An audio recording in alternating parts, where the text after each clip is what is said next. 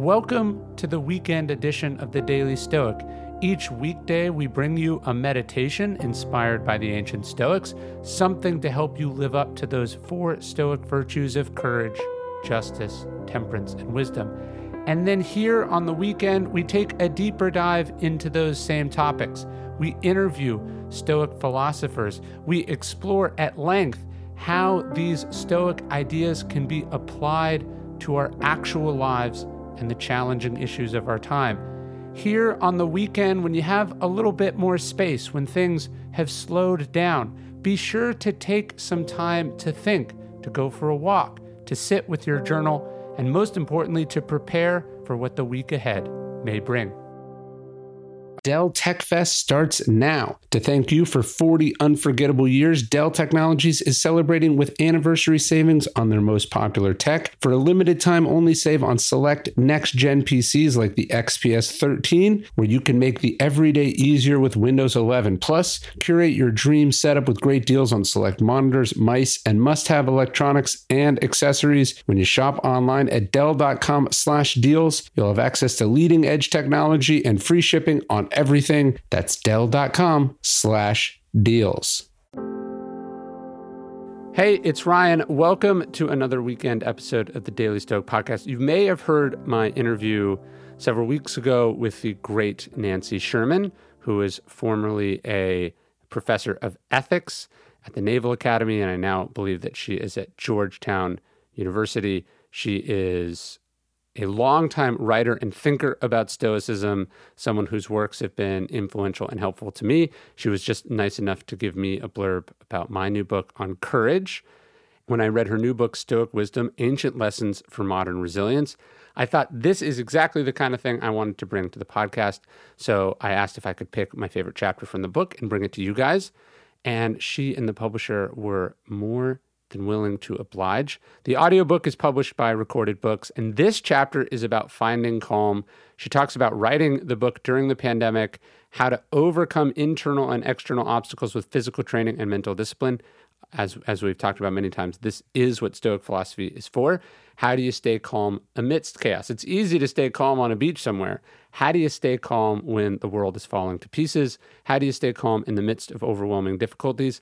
And how do you operate then when it's really called for at a high level of excellence and elite performance? And if you can do this, you can sustain yourself through just about anything. And, you know, the Stoics were, when the Stoics talk about peace and fulfillment and happiness, they meant inside a world not unlike the one that we're in now. So I I feel like today's episode is very fitting and I can't wait to bring it to you. You can check out Nancy's book Stoic Wisdom: Ancient Lessons for Modern Resilience. This is the audiobook, obviously, uh, which, as I said, is brought to you by Recorded Books. So check out the audiobook on Audible, anywhere books are sold. You can also get the physical edition anywhere books are sold. And uh, be sure to check out my interview with Nancy on the podcast as well. Lesson 3 Finding Calm. Stoicism in the time of a pandemic.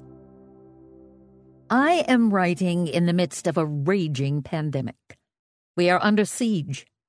When it will end is hard to predict. But one thing is certain for me it is a time to test the full promise of Stoicism. COVID 19 has lurched us into worldwide war against an invisible enemy for which we have little armor. I have written about war for over three decades as a non combatant. But this is a war in which we are all combatants with an enemy. We are in this war together, the global community that the Cynics and the Stoics augured. We are interlocking pieces of a larger puzzle in terms of protection and social behavior, enlightened leadership and clear messaging, financial markets, travel, supply chains, and, crucially, testing, treatment, and the race to develop an effective and safe vaccine that can be equitably distributed. We want outcomes. But day to day, we want ways to lower our anxiety as we worry about exposure to the virus, how to break out of loneliness, the vulnerability of healthcare workers and others on the front lines, the limits of access to hospitals, and the availability of life saving equipment. We face our mortality squarely in a way many of us have never done before. It is a moment, if not to be stoic, to use stoic tools wisely. We do what we can to be prepared. The public message from the chief infectious disease doctor of the National Institutes of Health, Anthony Fauci, is that preparation has to be strategic. Fauci, with his plain speaking Brooklyn accent, is a consummate communicator who, not unlike Epictetus, knows he has to reach a lay public with memes that catch. When you are dealing with an infectious disease, you know, you always have that metaphor that people talk about. That Wayne Gretzky, he doesn't go where the puck is, he's going where the puck is going to be. Well, we want to be where the infection is going to be, as well as where it is now. That is, we need now to be acting as if we are already facing the future. We have to be proactive, not just reactive. We have to anticipate. Pre rehearsal, anticipation, learning how to dwell in advance, vividly imagining future evils as if now present are key to the Stoic approach of mitigating anxiety. Know the enemy you might be fighting. Don't be caught off guard. Applying these tools to the COVID 19 scenario. Run simulations, understand the potential trajectory of a pandemic, and then heed the warnings. The Trump administration's Department of Health and Human Services actually ran such a simulation from January to August 2019, codenamed Crimson Contagion. The warnings were not heeded. In Stoic terms, there were extensive high level pre rehearsal exercises, but they were not taken seriously by those in power. The bottom line is that we failed to be prepared at both an individual and systemic level. A pandemic is a colossal crisis. It is hard to anticipate something of its magnitude, and hard to coordinate an enduring, effective global response. Still, one lesson it has taught is that surviving is a coordinated community project. Yet part of the popular appeal of Stoicism, especially in the online community, is in its treasure trove of lessons for self sufficiency. Here's popular advice from Epictetus Yes, my nose is running. And what have you hands for, then? Is it not that you may wipe your nose? Epictetus's surface point is don't complain. Some put the stress note on self reliance. Take care of wiping your own nose and don't wait for someone else to do it for you. Many generalize the point as a univocal Stoic theme that is all purpose. But human self sufficiency, on any honest conception, is relational, dependent at all levels on support from those whose help we often don't acknowledge, or whose dignity we don't always properly respect. The notion of interconnectedness has deep Stoic roots, as deep as any themes of self reliance. Marcus Aurelius puts it this way Beings endowed with reason constituted for one fellowship of cooperation, are in their separate bodies analogous to the several members of the body in individual organisms. The idea in this will come home to you more if you say to yourself, I am a member of the system made of rational beings. California Governor Gavin Newsom, in his early shelter in place order to all state residents, put forth a message that echoes not just Marcus's sentiment, but words. A state as large as ours, a nation state, is many parts, but at the end of the day, we're one body. There's a mutuality, there's a recognition of our interdependence. He went on to say that we have moral duties anchored in our sociality, the lessons in this chapter are about Stoic techniques for mitigating anxiety.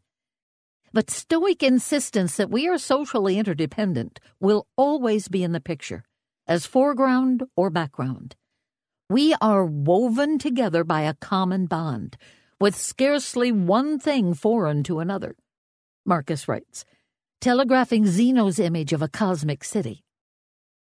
Our preparedness to face the present and future depends on our own will and the will of others in coordinated, well informed, and cooperative efforts. A more stable happiness.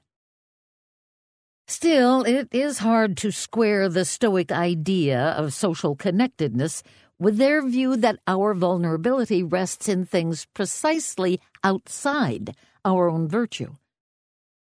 The Stoic promise is to stabilize happiness through stable and reliable good character.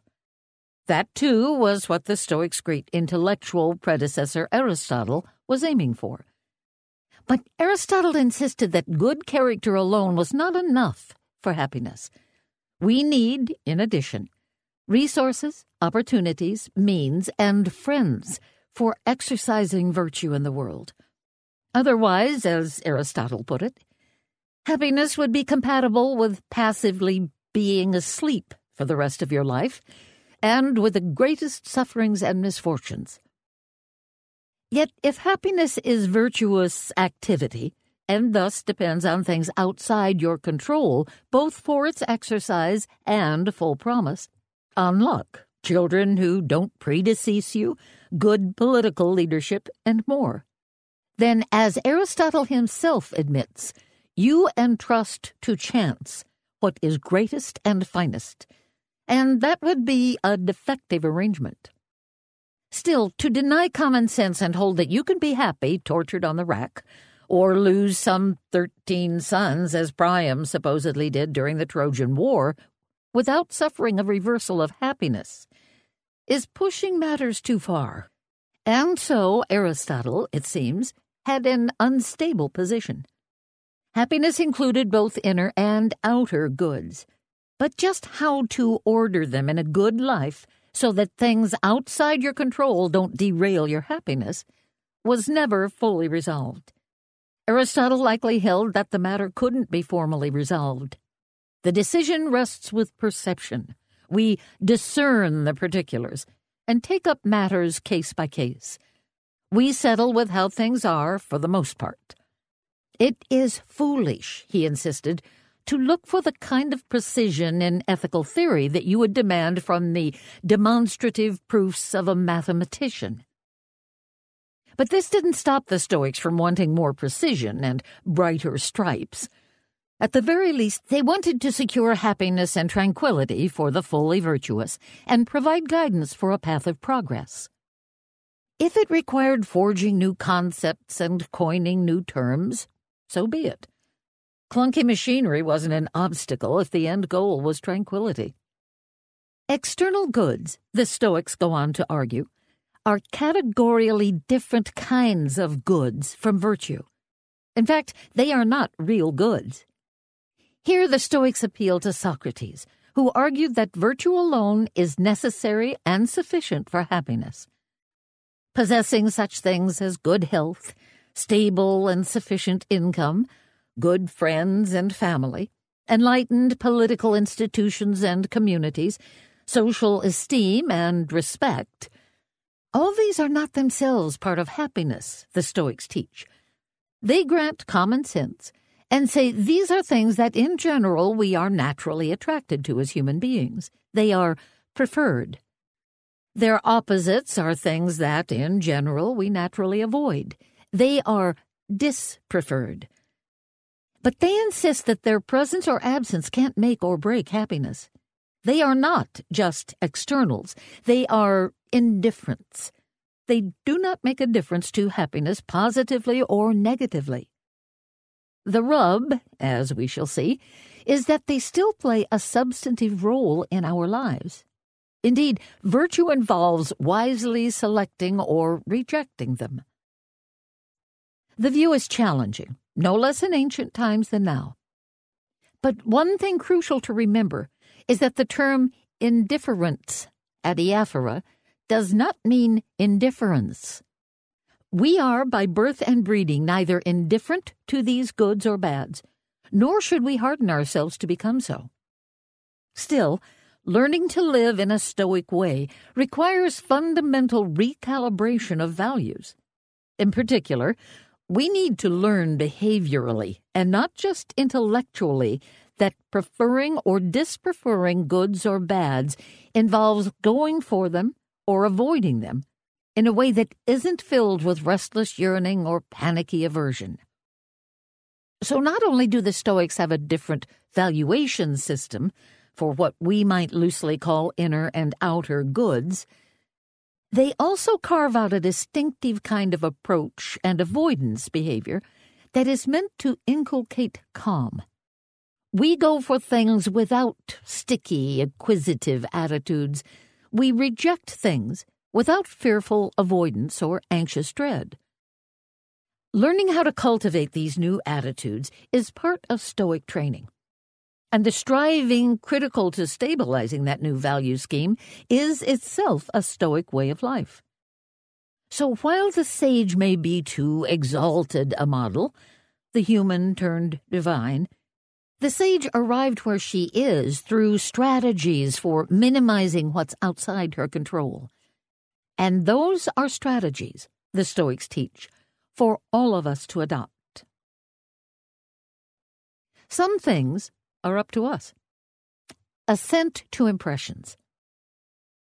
Still, what do we say about our clutch on life, or fear that our children might predecease us, or worry about a pandemic and a death toll that has taken more American lives than lost in battle in all of World War II? What do we control when we act with disciplined, stoic self control? What do we let go of? Stoic self control begins by drawing a line between our psychological faculties and what lies outside. Epictetus famously opens the Enchiridion this way Some things in the world are up to us, while others are not. Up to us are our faculties of judgment, motivation, desire, and aversion. In short, everything that is our own doing. Not up to us are our body and property, our reputations, and our official positions. In short, everything that is not our own doing. Many of us would protest right off the bat at where the line is drawn. Even if we can't fully avoid disease, penury, ignominy, loss of career or office, many of us can do some things, some of the time, to protect our health material means, and so on. Epictetus grants that, but at some point, he argues, our armor and efforts, even that of the most privileged of us, will be no match for natural or human made misfortune. That is Epictetus's core claim. We are all hostages of fortune in some way or other. Fine. We can grant him that. But we still might object that there is no hard line between controlling what is outside and what is inside. What's inside is vulnerable. Our capacity for judgment might be impaired by traumatic brain injuries or an aging brain. Our cravings not in line with what we want to want. Our fears, pathological phobias rooted in psychological syndromes we wish we didn't have. Equally, there are epistemic biases. What we see may be tainted by implicit bias, and what we judge to be the case may be less our doing than the product of privileged standpoints and access. This is, of course, a modern view of the psyche and of knowledge. The Stoic view, by contrast, is radically volitional. And their claim is that the range of our willpower is expansive and its work empowering. With effort and choice, we can turn our gaze inward to monitor stubborn patterns of attention. Through a modern Stoic lens, these might include cognitive or epistemic biases. I explore this application later. The locus of control on the Stoic view is our assent to impressions, or how things seem to us from the sensory input from outside and from within. Assent is the mechanism by which we tacitly say yea or nay to that input. It is the moment of basic control in judgment, motivation, desire, or aversion. So we may assent to a perceived insult as an evil that is distressing, or to disease as a perceived threat to be feared, or wealth as a perceived good to be desired and acquired. Each of these is an evaluative judgment, an acceptance that what appears is a good or a bad. In the case of evaluative judgments that are emotions, such as anger or fear, the evaluations are umphy. They engage us effectively and impel us, through impulses or hormai, to action. They are motivational. Horme is the cognate of our word hormone, and like that organic substance, it stimulates action. But it does so through the meditation of the mind. Seneca explains it this way Anger is undoubtedly set in motion by an impression received of a wrong. But does it follow immediately on the impression and break out without any involvement of the mind? Or is some assent by the mind required for it to be set in motion? Our view is that it undertakes nothing on its own, but only with the mind's approval. Emotion is thus a kind of voluntary action. Through assent, we implicitly frame and grasp the world propositionally and act on the resulting opinions or judgments. Emotions involve agency. Epictetus insists that with agency comes responsibility. It is not things themselves that trouble people, but their opinions about things. So, whenever we are frustrated or troubled or pained, let us never hold anyone responsible except ourselves, meaning our own opinions. The idea is intuitive. We are inveterate interpreters at the most basic level of perception, seeing a penny, to take a simple example, as having three dimensional depth, when we really only see its two dimensional face. We wear lenses of all sorts to sort and shape and construct and categorize the world. And so, too, when it comes to categorizing goods and bads and how they affect our happiness. We always see and assess from what philosophers call an epistemic standpoint. As we said, we are not always free spontaneously to choose those standpoints. How we see may be the result of others' impositions, sometimes invisible, hidden persuaders, whether through the work of advertising agencies or social bots corrupting an election. How we see or interpret situations can also be the result of systemic and profound forms of domination. So, a woman's crippling sense of shame as a rape victim may be someone else's opinion that she has internalized. The work of patriarchy and shaming runs deep. Similarly, a young altar boy's fear of a pedophilic priest's continued assaults may get muted by the priest's sacred robes and his avuncular role at the Sunday family table.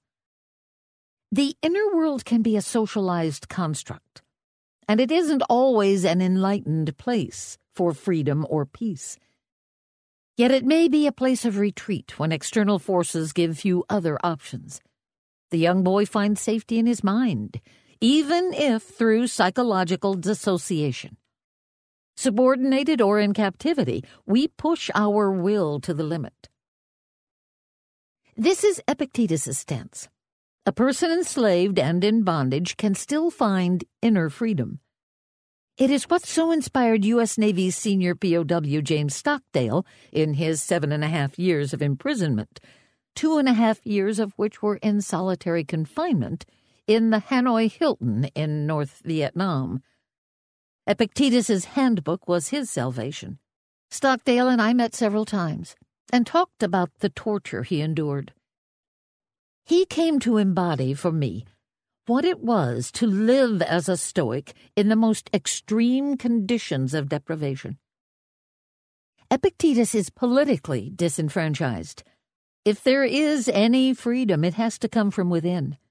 That is his political reality, or at least it is the formative conditions of his early life. His Stoicism is a response to it. The situation is different for other Stoics. Seneca becomes a public servant par excellence. He is politically enfranchised, powerful, and in the most elite inner circle as Nero's minister. But he wasn't always in public favor. Recall his exile in Corsica for some eight years under Claudius. And under Nero, he knows well the cost of voluntary retreat. Retirement from the work of the Commonwealth needs justification, public and private, and not just the sort that makes theoretical research its own kind of public action that serves the common good. Seneca's concern about retreat, voiced in many of his writings, serves as guidance for our own times, when public servants choose or are forced to retire because of evil or corrupt political leadership. In On Leisure, Seneca aims to align his views with the orthodox Stoicism of Zeno, whereas the Epicureans say the wise man will not engage in public affairs except in an emergency. Zeno says he will engage in public affairs unless something prevents him. The exemption rests on special circumstances, adds Seneca, a state too corrupt to be helped, or wholly dominated by evil. Nero is not far from the page here, as Seneca eases himself out of public service. Forced suicide on Nero's orders will soon follow. Seneca gives us a clear eyed view of the systemic constraints that surround personal control and endurance. In this same essay, he underscores the point the hindrance is not in the doer, but in the things to be done. We live in commonwealths, local and cosmopolitan. We work within the local commonwealths through the externals of power and office until we can't. Assent to impression itself has limits in giving us freedom. We can push the limits out fairly far. But, again, we are constrained by access to input, implicit bias, as well as our own intellectual curiosity and defiance.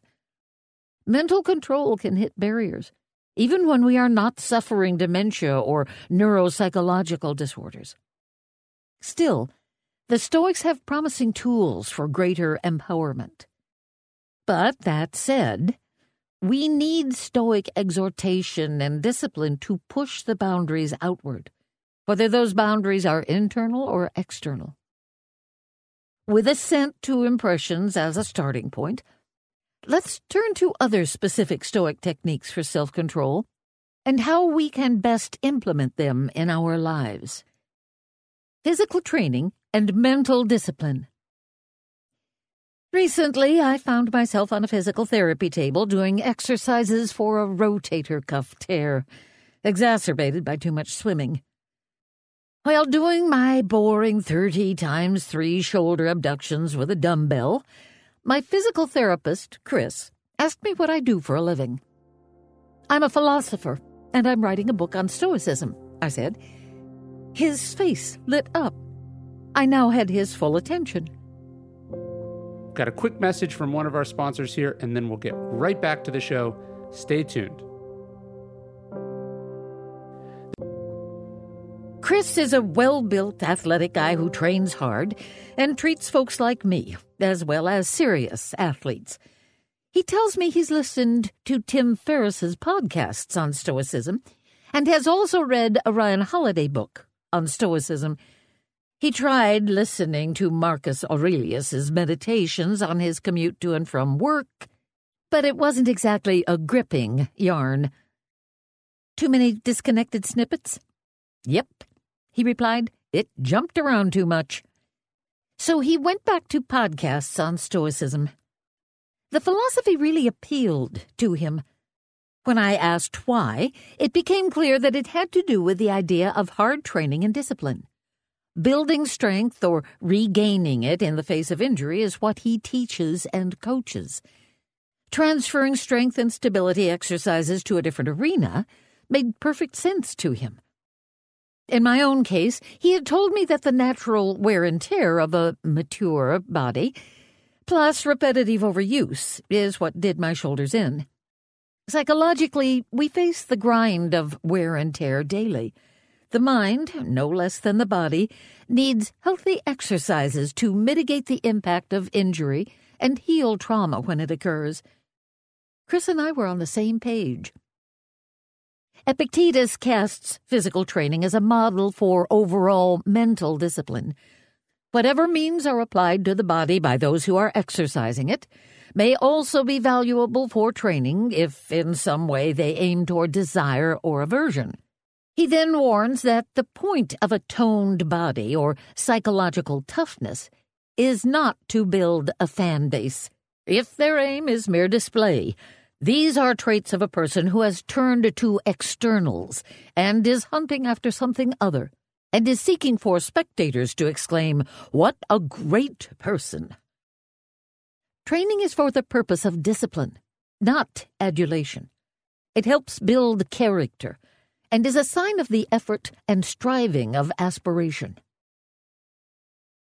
Pre rehearsal of bads. One of the better known Stoic exercises for finding calm is pre rehearsing future evils or bads. Anticipate the traps that lay ahead. Don't be caught off guard. The exercise goes back to the early Greeks. Cicero approvingly quotes a fragment from Euripides. I learned this from a wise man. Over time I pondered in my heart the miseries to come, a death untimely, or the sad escape of exile, or some other weight of ill, rehearsing so that if by chance some one of them should happen, I'd not be unready, not torn suddenly with pain. Euripides, he says in turn, takes a lesson from the pre Socratic Anaxagoras, who, legend has it, said when his son died, I knew my child was mortal. The Stoics turn the teaching into a premeditation exercise. Regularly rehearse potential future evils to mitigate the shock of accident and tragedy. I don't think I have ever uttered Anaxagoras's remark in an undergraduate lecture on Stoic ethics without my students being horrified at the message. They roll their eyes in disbelief. It's cold and callous, they say. They can't believe I'm expecting them to take Stoicism seriously if that's what it teaches. It's as if I told them then and there that their parents don't love them, or were willing to abandon them at any moment. It takes a lot of backpedaling to make the Stoic message appealing. I typically do. And I begin with the fact that the Stoics, and especially Epictetus, went in for shock and awe. He clearly succeeded. Still, the gist of the message, I suggest, is quite humane. We shouldn't run from the fact of our mortality. But to stop running from that fact takes work. It takes daily pre rehearsal and a willingness to actually think about potential losses. The Stoics claim that if we do, we can mute some of the freshness of a sudden loss. The Greek term here for fresh is telling. Prosphatos connotes not nearness in time, but rawness, as in freshly slaughtered meat. We need advance exposure if we are to weaken the visceral, raw assault of close up losses. The technique, presumably, involves more than just an incantation of words. I always knew my child was mortal. Dwelling in advance may take immersion in imagination, but also some humor and love. When my mother, Beatrice Sherman, was in her mid 90s and in a nursing home, I often thought about how we would talk about death. She was healthy, but I knew the end would soon come, and I knew her well, that she wanted to avoid talking about death at all costs. She wasn't a talker at the best of times. When I asked her about a book, she read three or four novels a week. I was lucky if I got out of her, it was fine. That was her standard response. Fine. Life was fine. She wasn't a complainer. But she was into denial of death. And so at some point I decided we would have to make a joke of it. I would ask every so often as we talked about how much she liked the Hebrew home and her caregivers and friends. Remind me, Mom, we didn't sign up for the immortality plan, did we? because if we did, it's going to be really expensive. She would smile gently. She was very beautiful. And she chuckled a bit. Of course, she never said the words, I always knew I was mortal. But she thought the idea. She couldn't talk about death. It just wasn't her style. But I think our little repeated pre rehearsal, our joke about the immortality plan, made her last days easier for both of us. We shared our mortality, and we shared not dreading death together. My mother died just three days after we danced together, she in her wheelchair, and I swirling her around with other couples on the dance floor at the nursing home. She had been coughing a lot the week before, and we both knew that the end might be near. The antibiotics weren't working. The nurses were monitoring her closely. We spent the last day together in her room, facing death together. Our little whimsical joke about the immortality plan was preparation. She for leaving this world, and me for saying goodbye, and that it was going to be on my mom's terms. Fine. Pre rehearsal, as I've intimated, is a form of pre exposure, a desensitization ahead of time. If events don't occur, then we take it as a gain. In the case of death, the question is only when. There are contemporary clinical parallels to the notion of pre rehearsal. Some may be more familiar with exposure techniques that work on desensitization after the fact. Clinicians have for some time successfully used evidence based prolonged exposure, PE, therapy, after the fact to reduce post traumatic stress disorder, PTSD.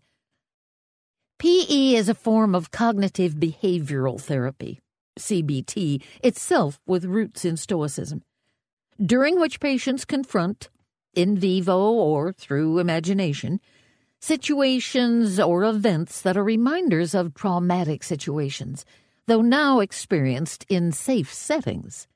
Through repeated approach rather than avoidance, the fear response is deconditioned rather than reinforced Take the case of military service members exposed to the constant threat of improvised explosive devices. Survival depends on quickly responding to those threats, but the fear response can become overreactive. Hypervigilance is adaptive in a war zone, but not always after war.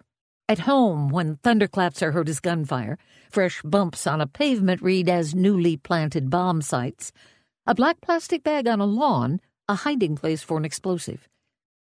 Re exposure to stressors by talking about them, seeing them in virtual settings, and revisiting and processing memories in a relationship where there is trust and safety become a way of deconditioning both the avoidance response and hyperreaction. The neutral garbage bag on a lawn or new bump on the neighborhood road over time loses its associated negative valence. In more recent studies, researchers have begun to investigate pre treatment exposure. Attention bias, or to cast the idea in Stoic terms, the patterns in our assent to impressions, is modulated by balancing focus between threat and neutral stimuli. The idea is to learn to shift attention so that we develop perceptual and cognitive resources for focusing not just on threat, but on neutral situations. Research suggests that advanced training of this sort in shifting focus between threat and unthreatening stimuli reduces anxious hypervigilance, characteristic of PTSD. In a related research experiment, Israeli Defense Force combat soldiers in units likely to face potentially traumatic events were exposed to attention bias modification training sessions. Through computer programs, they were trained to attend to threat in an attempt to enhance cognitive processing of potentially traumatic events. The idea is to make the response to stress cues adaptive and agile, elevate the response in acutely threatening situations in combat, but train it to be transient so that it recedes in safe circumstances. Again, we can put a stoic gloss on this. Train in advance to withhold inappropriate assent to impressions of threat by laying down alternative patterns of assent to impressions of calm and safety. Of course, Stoic standards of what is and isn't appropriate won't map onto what most of us commonly hold to be appropriate or adaptive.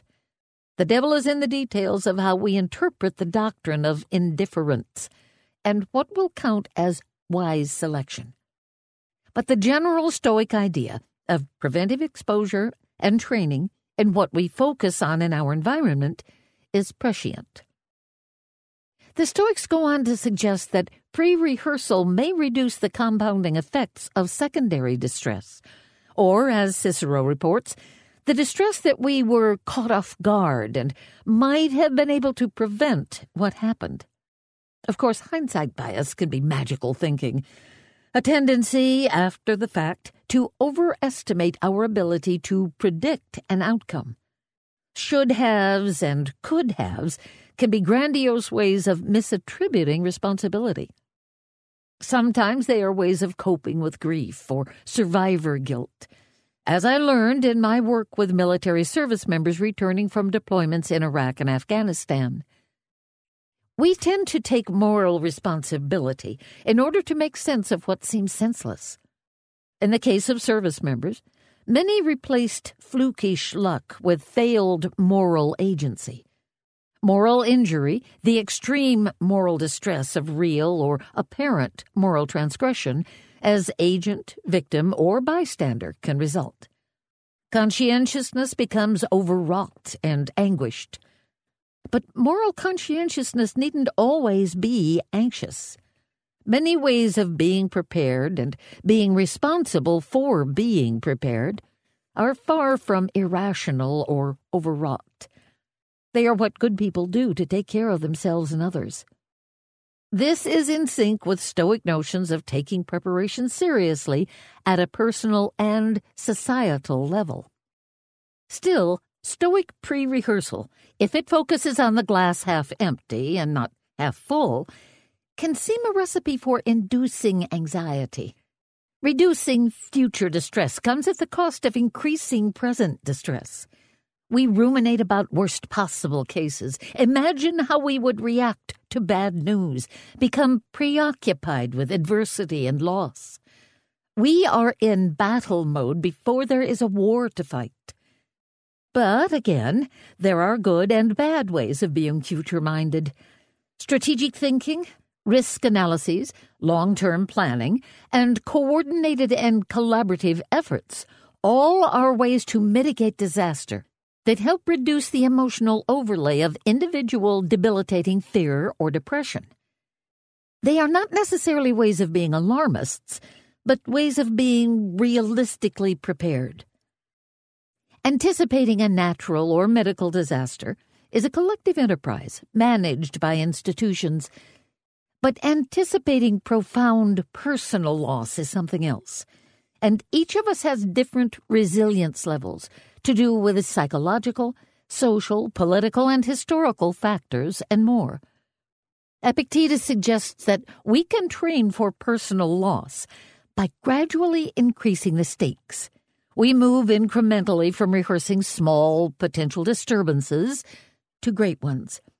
In the case of everything that attracts you or has its uses or that you are fond of, keep in mind to tell yourself what it is like, starting with the most trivial things. He suggests we start with a jug. If you are fond of a jug, say, I am fond of a jug. Then, if it is broken, you will not be troubled. Again, the advice makes no sense if it's just a verbal incantation, tacit or expressed. Let's try to fill it out. We give ourselves advance warning. I say to my husband, as I recently did, I really adore this Richard Batterham large fluted celadon crock. I'm going to be really upset if either one of us breaks it. What's unsaid, but both of us are now cued up to think, is Let's be careful.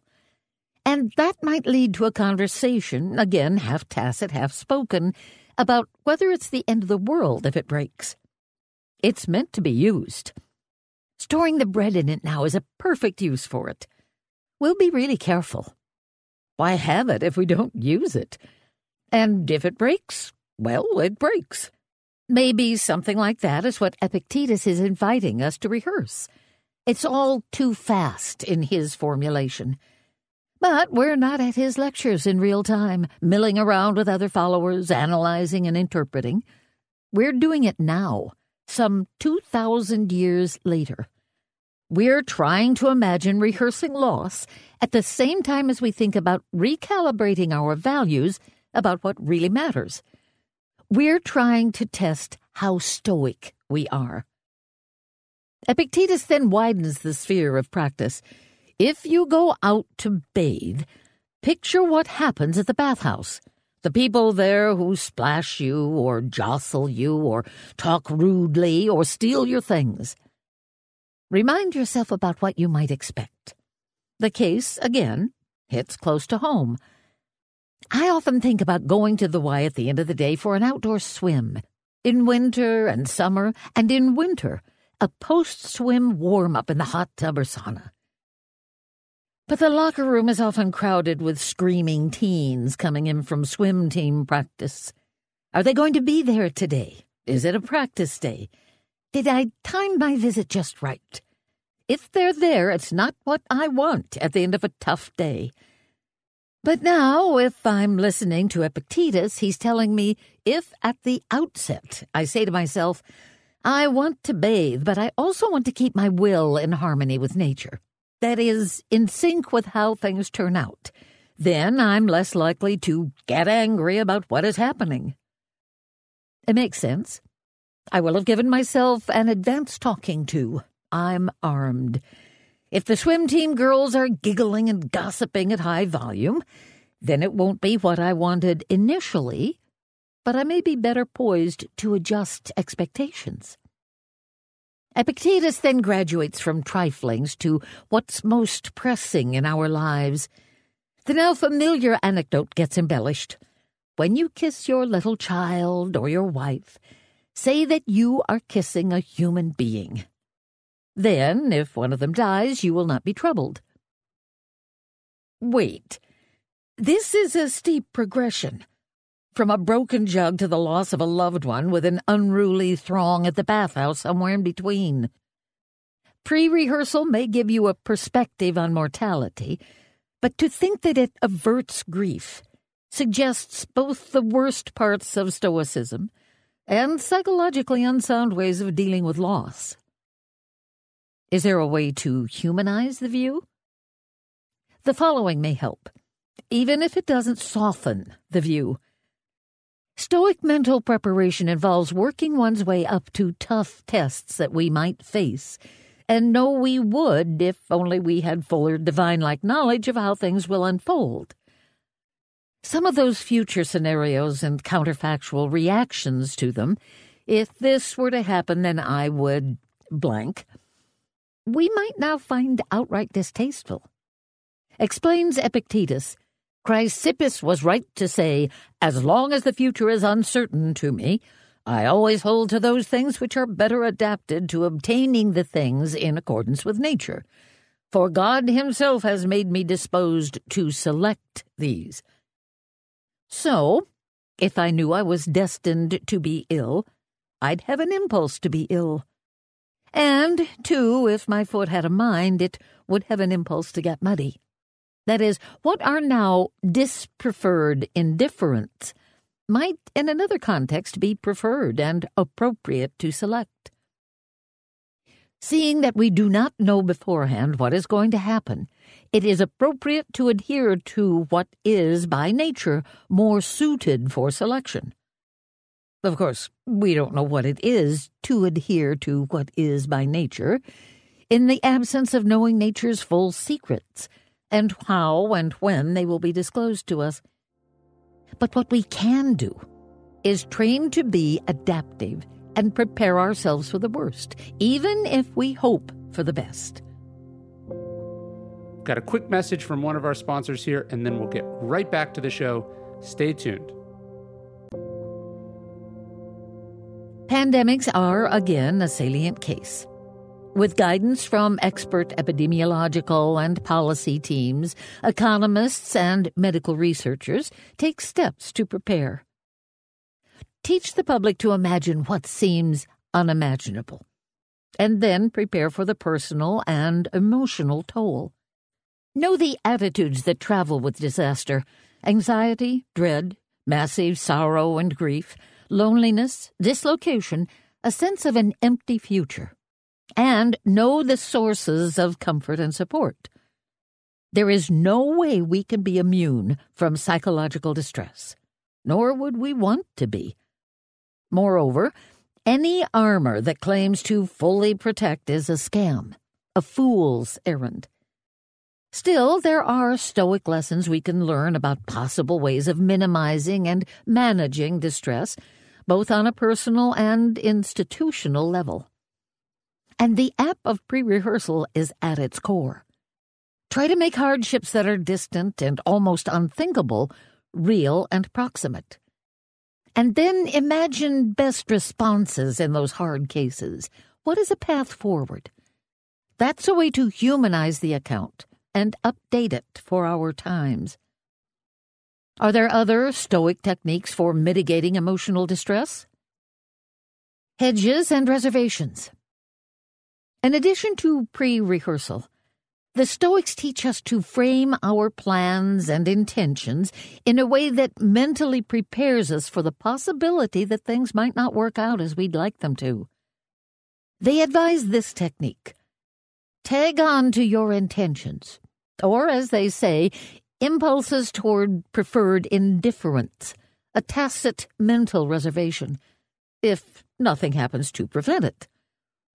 We can think of the strategy as a way of hedging bets. Things may not work out. Always think of what you want as tentative. Here's Seneca illustrating the mental technique. Say to yourself, I will set sail unless, nisi si, something interferes.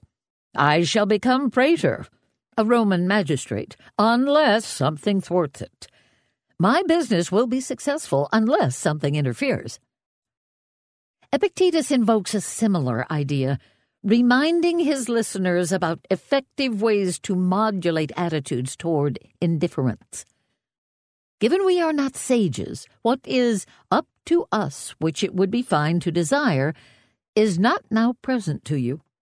And use only impulse and aversion, but lightly and with reservation, and in a relaxed way. Epictetus's points are compressed and in Stoic idiom.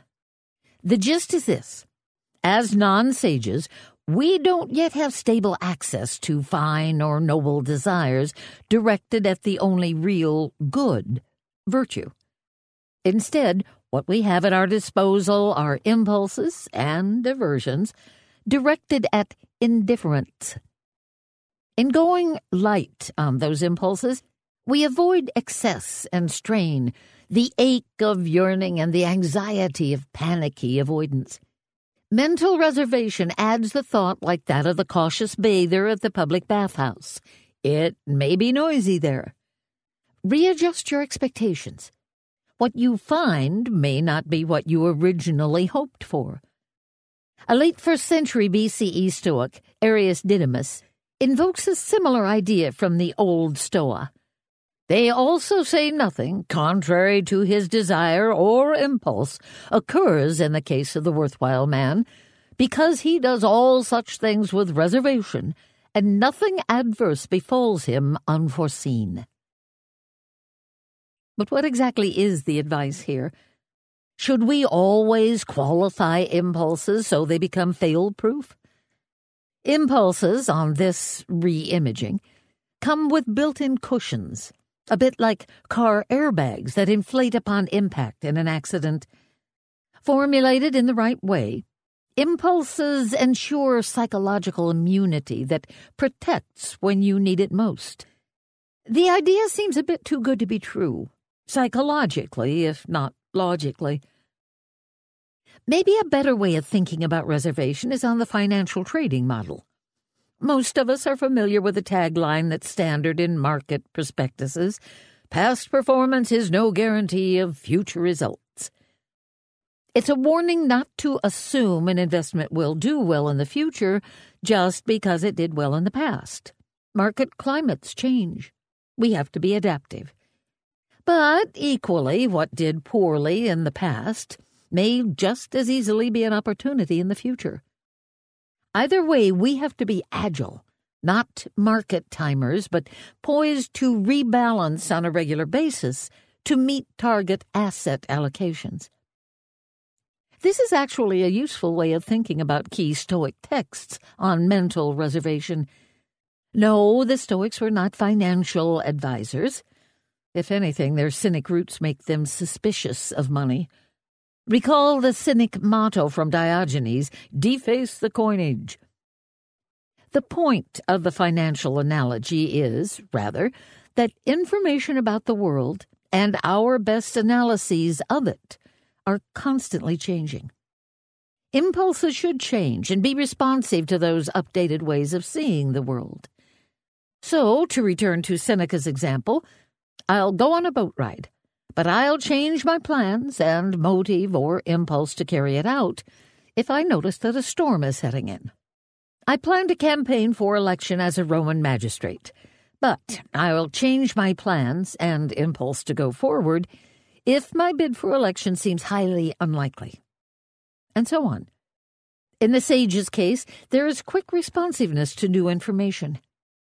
This is a highly idealized case the sage's impulses align with the present epistemic landscape. The sage doesn't assent to future, wished for contingents. He keeps updating impulses in light of updated beliefs.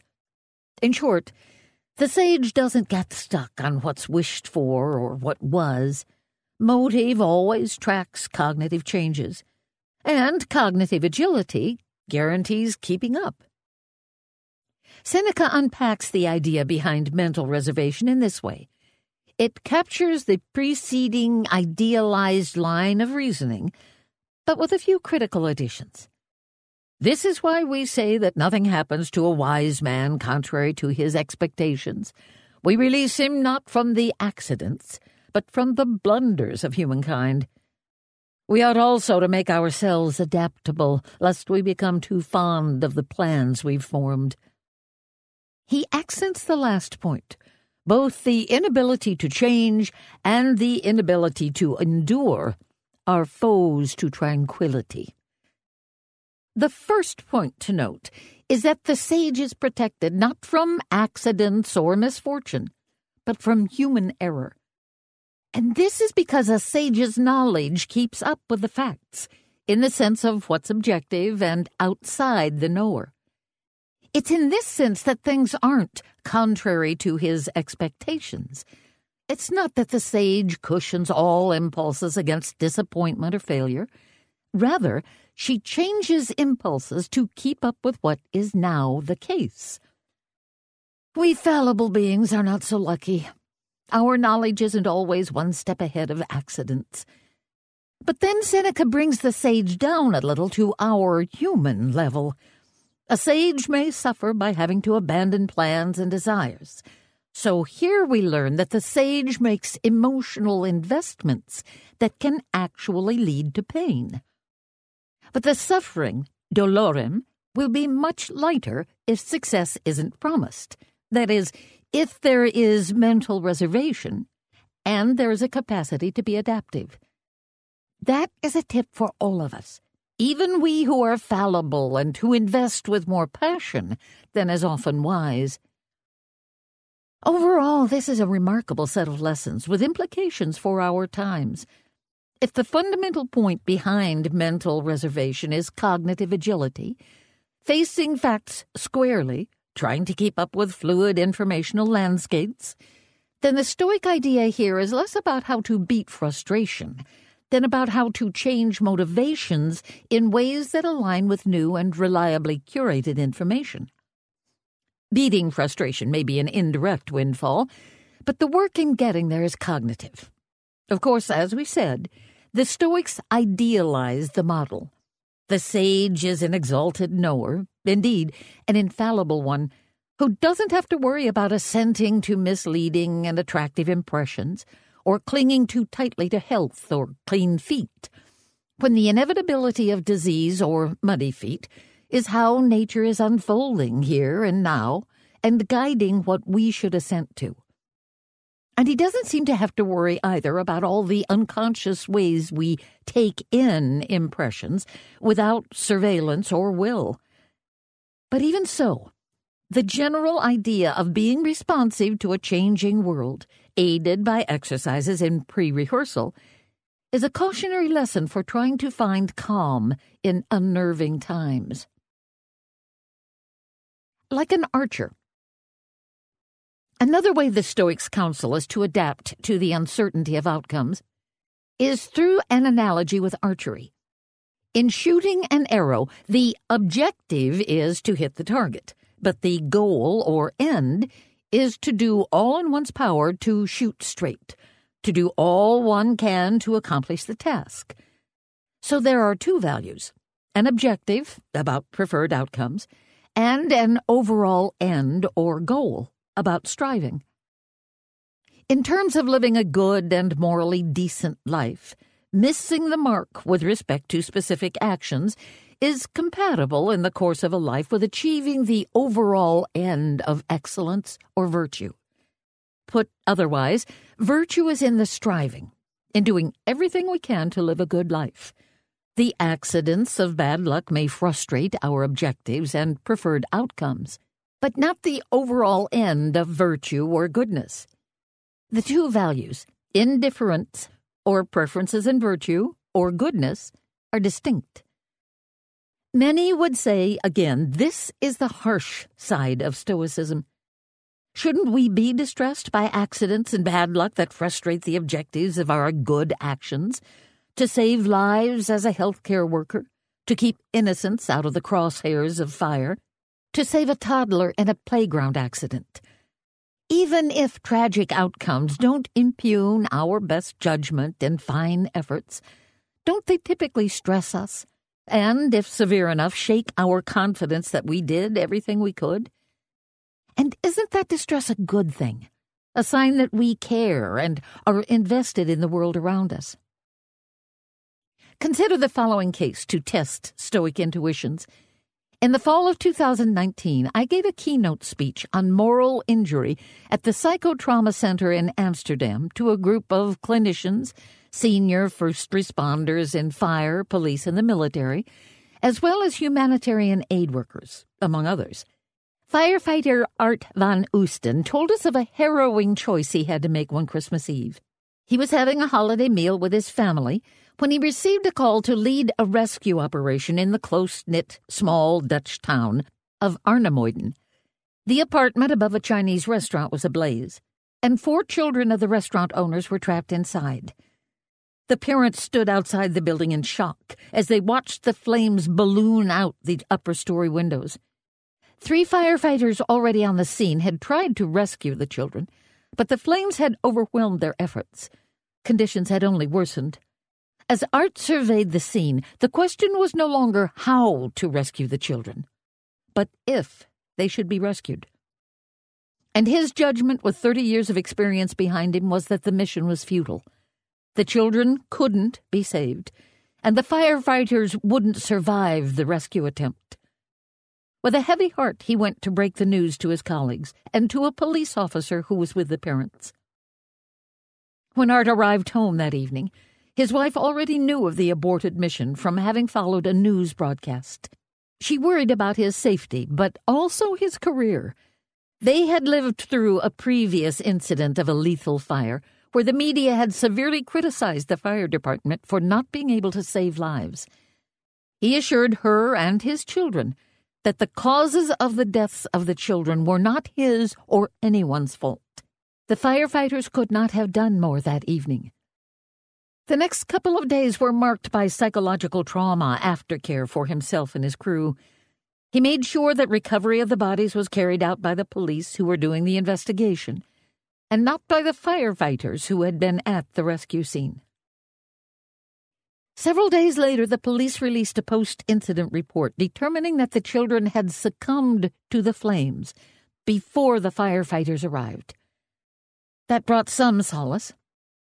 Still, the fire stays with Art, because, as he explains, he made a conscious and deliberate choice to stop saving. Despite his years on the force, it was the first time that he had experienced an emergency of this magnitude. When he speaks to first responders, as he did to our group, he tells them that it is almost impossible to fully mentally prepare for this sort of emergency. Everyone experiences a fire like this differently, and there should be no shame or stigma in seeking psychological help. I wept as I listened to Art take us back to that night. I was spellbound by this fireman admiring of his moral and professional leadership, his ability to make calm and circumspect judgments in an acute emergency, his psychological acumen, his protection of his people, and concern for the family of the four children, his protection of his own family, and his clear eyed sense of how a small town might judge him, and yet his ability to separate accident, fortune, and reputation from doing his work well. That is one Stoic lesson to reap from this case. Art is a highly skilled, exemplary professional firefighter, and he leads his team with insight and professional intelligence. Not all actions and omissions in firefighting will yield the desired outcomes. It is a high risk activity. And selecting wisely in this business means facing lethal fire and its consequences. Preparation trains, but it doesn't fully inure against disaster. That's a modified Stoic lesson. Art's judgment to call off the rescue operation was validated by the after incident report, and that gives some solace. But the harder Stoic tonic to swallow is that even if the children had perished after the firefighters arrived, the wise selection in the circumstances, protecting the firefighters from a mission that would have cost them their lives, as well as the lives of the children, should also bring peace of mind. For the Stoics are committed to the view that virtue is a skill like being a good doctor. Good doctoring isn't a guarantor that interventions will work.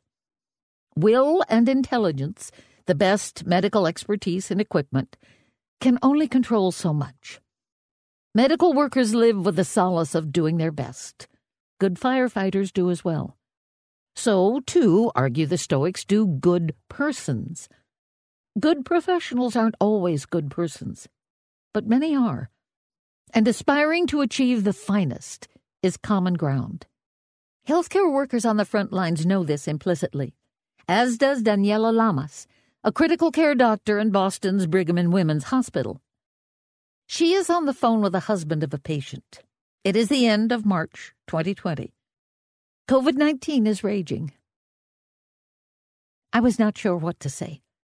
We were midway through one of the family update phone calls that have become our new reality in the visitor free intensive care unit when he paused.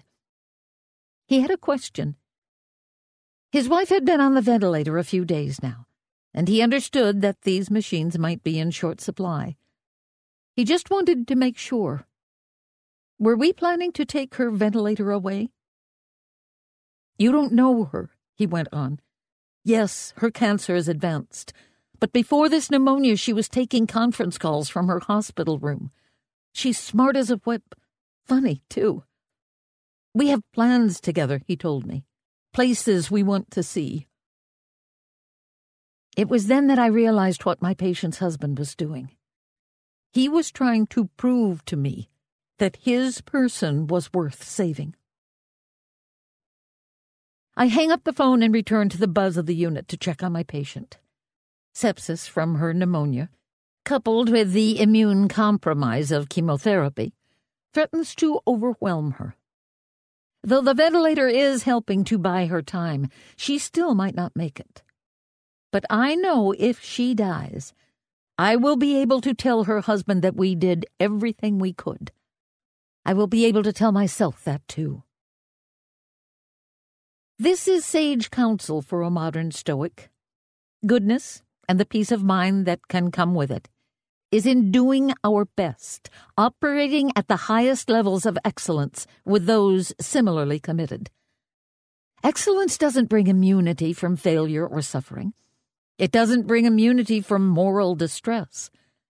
But it is a source of psychological sustenance of a profound sort. Dr. Anthony Fauci, age 79 at the time of an interview, is asked how he would like to be remembered after the coronavirus pandemic is over. You know, I just would hope that I'm remembered for what I think I'm doing, is that I'm doing the very best that I possibly can. Good doctoring is the model for what the Stoics call the art of living. And it is what most of us who live honorably try to do. Live well by doing the very best that we possibly can. Hey, it's Ryan. If you want to take your study of Stoicism to the next level, I want to invite you to join us over at Daily Stoic Life. We have daily conversations about the podcast episodes, about the daily email. We actually do a special weekend set of emails for everyone. You get all our Daily Stoic courses and challenges totally for free. That's hundreds of dollars of value every single year, including our New Year, New You Challenge which we're going to launch in January. You get a special cloth bound edition of the best of meditations that we've done. You get a bunch of cool stuff. It's an awesome community. I've loved being a part of it. I've loved getting to meet everyone who's trying to take their study of Stoicism to the next level. Love to have you join us. Check us out at dailystoiclife.com. We'd love to have you and join us on this digital stoa that we uh, that we've staked out together and get better every day.